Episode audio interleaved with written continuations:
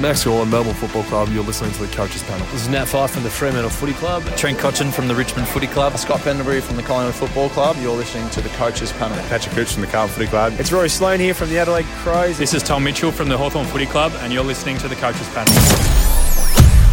Hey friends, it's MJ from the Coaches Panel. We are one day away from being at the halfway point of the 2021 fantasy footy season. Well, of the 50 most relevant countdown anyway. We're nowhere near halfway the fantasy footy season. Number 26 today, CP5, Christian Petracca, and a chat about him. He's probably one guy that I know he's a big ripping fan of. Maybe it's because he's a demon supporter or he just loves good footballers. I'm talking about Kane. Hello, mate. How you doing? Very well, MJ. This was a guy that if we rewind 12 months, we were debating with a few people how real his preseason was. And I know that we were pro Petracca in last preseason. Yeah. We've never seen him, you know, attract so much of the ball in a game like he showed in that incredible preseason performance he had. And it was one of those ones that actually carried through. He kept that role and he went from a guy that was a, you know, half forward, you know, a little bit of time in the midfield to a genuine dominant inside midfielder and kept that scoreboard impact when he went forward. So phenomenal breakout year from Petracca, one that I think we were waiting on for a while. It arrived. It arrived in a big way, but the landscape has changed as we enter 2021 because he is no longer a forward. Yeah, he is just a pure midfielder for us. And much like Patrick Dangerfield, a, a, similar style of player, took a little bit longer for him to hit his breakout year. But at 25 years old, you could safely believe there's a minimum five, six, maybe seven years of premium territory Petracca for fantasy footy coaches. His highest score last year in Supercoach is actually his career highest score as well. It's a 160. That was against the North Melbourne Football Club. While in AFL Fantasy and Dream Team, it was a 109. That's not an adjusted score.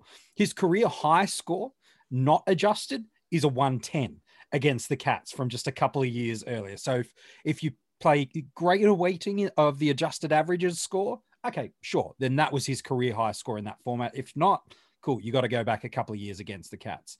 Last year, that average in AFL Fantasy and Dream Team an 86.4, or if you want to play the adjusted averages, that's a 108. While in Supercoach, just shy, not far off that magical 120 marker for us. It was 117.5. In that format of Supercoach, he is going to set you back just over $630,000 just under 800k in Dream Team and 825,000 in AFL Fantasy. And and all signs for years came we're talking about this breakout. We saw moments, we saw quarters, we even saw a game or two every now and then where Petracca got that midfield role and opportunity, but he didn't just take a hold of the opportunity given to him by Simon Goodwin. He hit it out of the park and, and proved to be probably one of the most dominant midfielders in the game last year. Yeah, and he's actually probably in contention with Max Gawn and Clayton Oliver as who is the most valuable Demons player because when Petracca played really well, Melbourne tended to win, and it's it's mm. reflected in his scoring. When you look at the nine games that Melbourne won, Petracca averaged 115 DT and 131 Supercoach points. Wow. And in those nine games in Supercoach, all of them were tons. So it hmm. wasn't like there was a few really big scores that pushed it up. While there were some high ceiling games, like you mentioned in the 160s, mm. again, the floor in wins was over 100. So that's incredibly impressive. And again, in losses, 100 DT and 103 Supercoach. So not not disastrous on the flip side. But it was the nature of his game that really, really impressed me. You mentioned yeah. obviously we're in we are in shortened quarters last year, so 1.25's been that yardstick we've used to convert stats. So Petracca averaged 24 touches last year in a shortened game. 1.25 on that takes us to 30 MJ. Gosh. Average 30 touches a game for 17 games. If you look at his career before last season, his most touches in a game was 29. Now he's gone a whole season averaging 30 touches a game. Kick to handball ratio is the same. So 15 kicks, 15 handballs, if we look at it like that. If we convert his marks and tackles, it's about four a game each. Mm. And then he was just shy of a goal a game in shortened quarters as well. Yeah. So that's the type of guy that is really hard to shut down because if you look at his lowest disposal game last year, again, it jumps out. It's 15 disposals. But when you dive deeper into it, it was the game he went forward against the Saints and kicked four goals and won them the game in the forward line. That's why he's such a good super coach player in particular and such a hard fantasy player to stop. Because if it's not working in the midfield and if he's not getting enough of the ball there, MJ, he can be swung forward and have a big impact in a very short period of time. And he's a player that there's not many players that want to match up with him in those parts of the ground, is there? And from a fantasy footy matchup, like he's just really difficult. So if you feel like you can get a hold of him with that right matchup inside forward 50, well, then he'd go into the midfield and expose you or do that in the exact reverse. You're looking through some of the data of what he delivered last year. You mentioned that increase in possessions. He ended up ranking fourth in the AFL for total contested possessions, six for score involvements, and 12 for inside 50s. That's not even per game averages, which are considerably higher. That's just total of what he did. And if you think Melbourne can improve inside forward 50 with now a, a bit more structure uh, around that forward 50 with Ben Brown coming in, hopefully another year of development of Sam Weideman. Uh, Pickett spent an, another year, and as a small, he should hopefully be able to impact. That's again, as we try to look for, can he improve or can he maintain what he did in a new year? These are some of the things we look at because last year, he ended up delivering a fantastic year for us. He ranked first uh, for all forwards in Supercoach um, in both averages and total points, cleared the second by over 200 points. He averaged 117, 13 tons, nine over 126 over 130, 199 score. So, you know, just missing out on that ton. And just you alluded to that one game already, just that one score in Supercoach below 80, while in Dream Team and Fantasy, an average of 86, that's adjusted at 108 at two tons, five additional scores, 90 plus, four additional scores, 80 plus. So that's 11 of his 17 games. If you're playing the adjusted averages game, that are 100 or more. And he had just two scores below 73 all year. Again, there's there's some flaws in putting the 1.25 to everything. So you can't bank on that too much.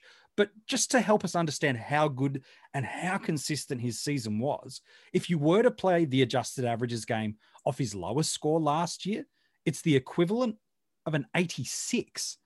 So here's this guy who, who scores in every column, um, who's really hard to stop, was consistently one of the best across all lines. And then something he doesn't get enough credit for is he's just incredibly durable. Outside of that ACL injury that ruined the start of the year, he's missed one game of home and away footy in five seasons.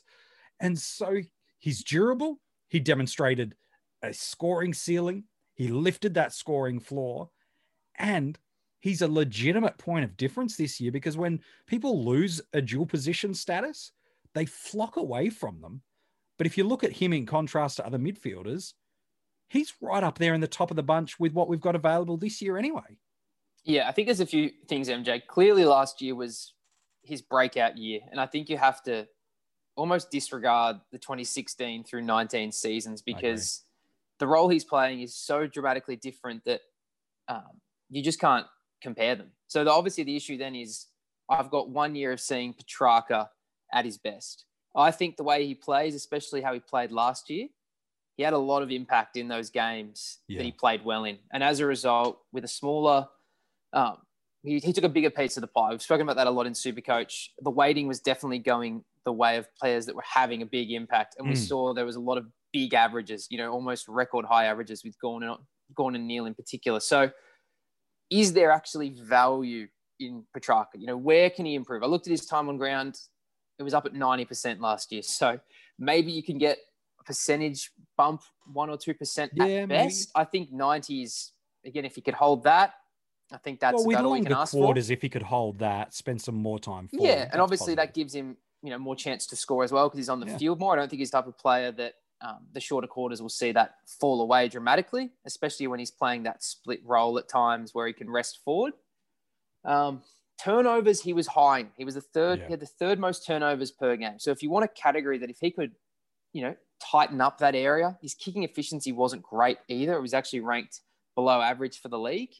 Again, it's hard to criticize a guy who has a poor kicking efficiency when he wins so much contested ball. Yes. And when he has so many shots on goal as well, he gets punished for that. So, MJ, to me, the best case scenario in Supercoach is 120. So really, your best your best scenario is you're getting what you pay for, pretty much. And I think that's one of the reasons in this season with a bit of value around that people will look past Clayton Oliver. On the flip side, it's also a pretty busy buy round, isn't it? Yeah, look, that's probably what if you look for reasons why am I not picking him? It's the I'm, I'm chasing value and that buy round. So he shares that with the Adelaide Crows. So let, us say Matt Crouch in terms of the midfield, that is probably the most notable through there. Collingwood, maybe you're looking at a, a Taylor Adams as a candidate through there for Fremantle.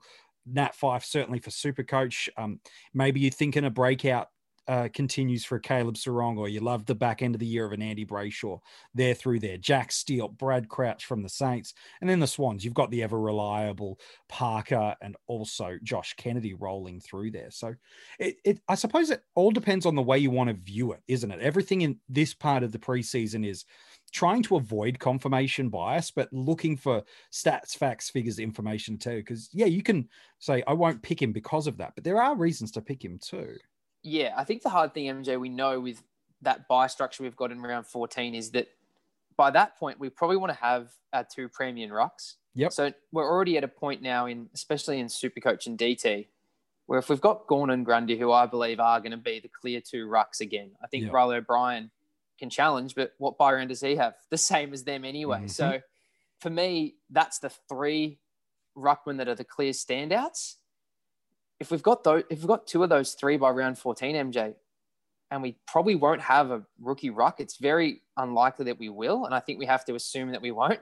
And again, funnily enough, if we wanted to swing Rowan Marshall forward, he's also in this buy round. So I think if we've got those guys in the rucks, we're already down to at best 20 players on field yep. for a buy. And as you mentioned, Adelaide, Laird in defence, Sydney, Lloyd in defense. Yep. You know, Collingwood's got Chris Maynard, like Luke Ryan. Ryan. So all of a sudden, yep. you might be looking and going, I'm already down to, you know, 20 players at best with having my premium ruck set up. I might have to avoid midfielders or defenders or forwards in these other rounds just to keep some buy structure so I can have at the very least 18. Mm. But as we know, when it gets to that point of the season, you can't rely on your rookies being around. Nope. So if you can at least avoid some of that buy chaos up front, I think that's another reason. If it's a 50 50 and you're weighing up a Petracca versus someone else from around 12 or 13 buy, you might be thinking, I'm just going to try to avoid a bit of pain. I've got not many players in round 12, and I'm rather, you know, pivot to a Josh Kelly who's in that round. Yeah. You know, or or someone else that you really like. And I think that might be a factor because as I said, when you've got two spots already taken in a ruck line, and for me, those guys are clear cut. Yeah, and Petracca, Reilly O'Brien's Petracca's there, who's third. Pack. Yeah, yeah, and Petracca's in that pack. I think that is a valid reason structurally to avoid a guy like Petracca if you think he's about the same, and maybe you want to target him, you know, post round 14 to be the guy that rounds out your midfield. But we've spoken about that a lot. That round 14 has a lot of heavy, heavy hitters mm. across all lines, and it's going to be a really tricky balancing act to juggle our teams and build our teams up to that round. It's it's going to be fascinating to see how how much weightiness people do or don't put on that one week. We certainly look at the buy rounds as one large chunk of football, but again, if you don't think about how that last week goes, you could find yourself burning three trades just to get 18 on the field and actually not improving your team. And so there's strategies and structures and things you need to look at, not just for starting squad, but for the way you go about upgrading them. I think what I like about um, Petracca, there's a few things is that when we look at premium midfielders, and, and maybe if you focus on drafts for a second as a way to help draw the thought out, you most people in the opening round, depending on where you get, are probably hesitant to lock away an M1 in the first round. They want to get that big premium ruck. You've mentioned a couple of them there. They want to lock in that Lloyd, that Dangerfield, that Dunkley, that all these players, the, the big name players that are at the top of the tree and midfielders. There seems to be a little bit of hesitation about can I have the level of trust that I might have had previously? Like if you look some of the names, let's pick Lachie Neale. Still suffers from tags a little bit was a career year. Is it is it likely that he's going to see at least a downturn, if not at very best a hold? There's probably you could build that argument. Jack Steele, well, they've gone and added a, a, previously top 10 average disposal winner in Brad Crouch across the whole entire competition.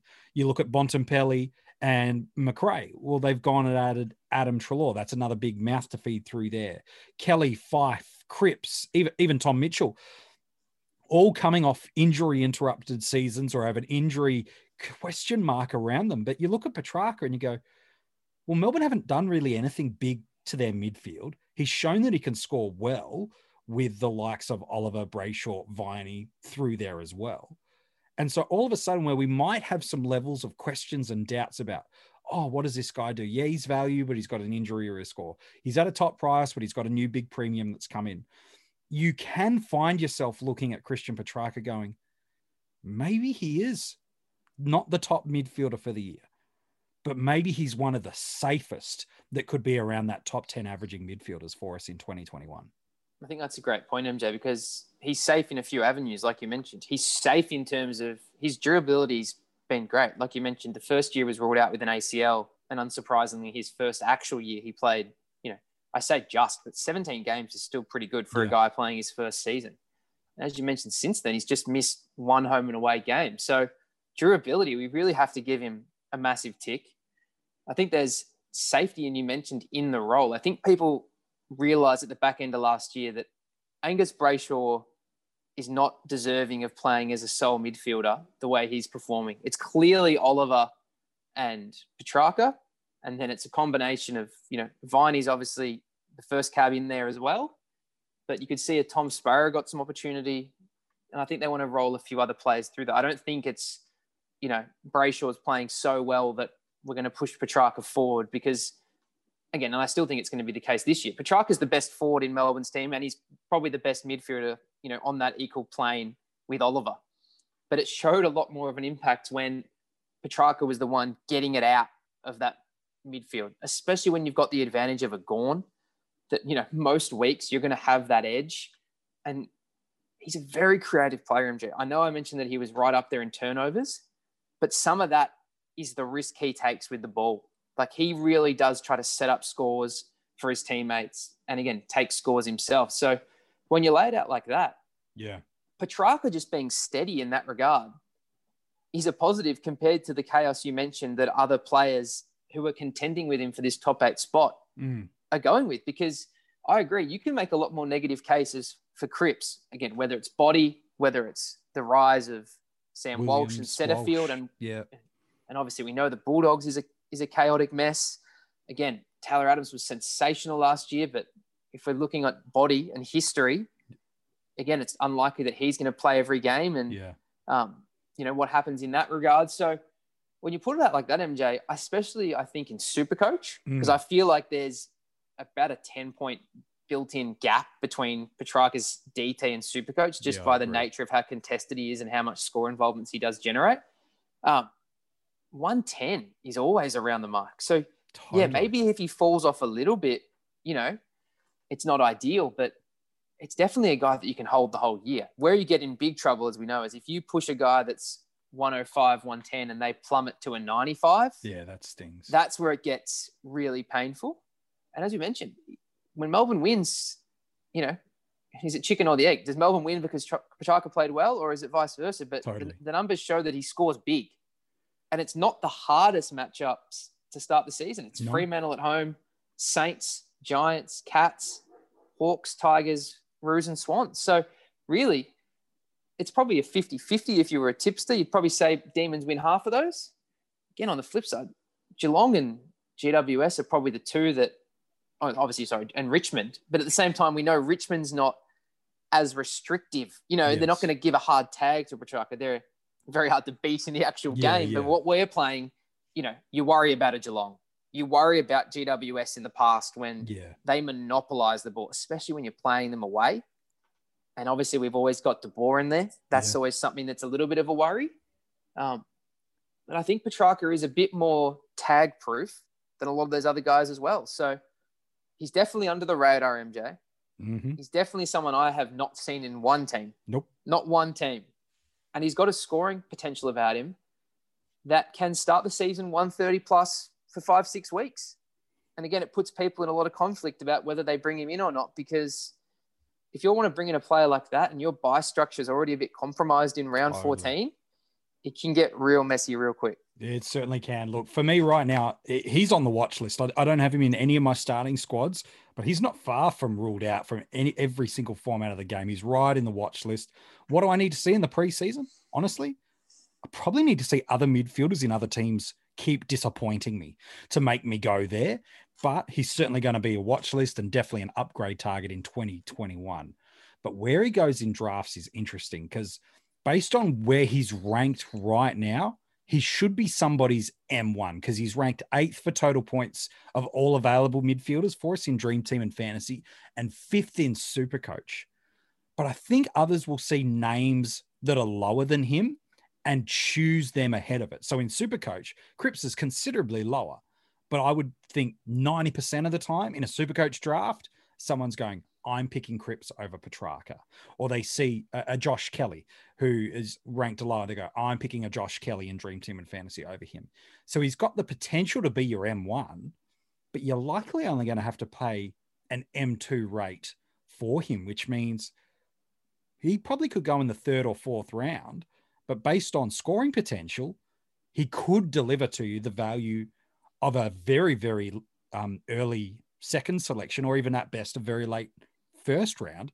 So he he's a nice pick in a draft. I, I really rate him. Where are you taking him in a draft, man? Yeah, I think MJ, the back end of the third round, early fourth is is your sweet spot. I think if you had the t- the three four turn, um, that would be perfect because I totally agree. I think people want to take Sam Walsh ahead of him. Yeah. I think there's some people who are even crazy enough to put Matt Rowell ahead of him. I think there's some guys, and this is why we've spoken about in these podcasts. I do see going for a big ruck, a big back, or a big forward Very as more important because depending on how you look at it, you could make the case that there's, you know, you might have Petracca ahead of Neale, and then hmm. someone mm. else might have, you know, Walsh ahead of both of them. So midfielder for me, I just want to see what falls to me because mm. I can't split a lot of these guys. I feel like Petracca though is very safe. I feel like a hundred's about his floor mm. in DT, and I think one ten's about his ceiling if everything yep. went well. And I think about the same in Supercoach plus 10. So it'd be 110 Supercoach to 120. Yep. I feel very safe with that. Again, I love Walsh, but I could see a, a scenario where he just holds ground. You know, it's yeah. just there's Plays a lot of variable. Yeah. So in my strategy in draft really this year is I want to lock away one back, sorry, two ruck, sorry, two of these, a ruck, back or forward in my first three rounds. Yep. I want to have that. And then my fourth is probably going to be a mid and it's whatever's available. If it's Jack Steele, if it's Walsh, if it's Petracca, again, as you mentioned the names, engine, there's going to be some good mids like, that get overlooked because, as you mentioned, there's guys down the list that people go, oh, I love Matt Crouch's finish. I love, yeah. and you might get comparable value. Yeah.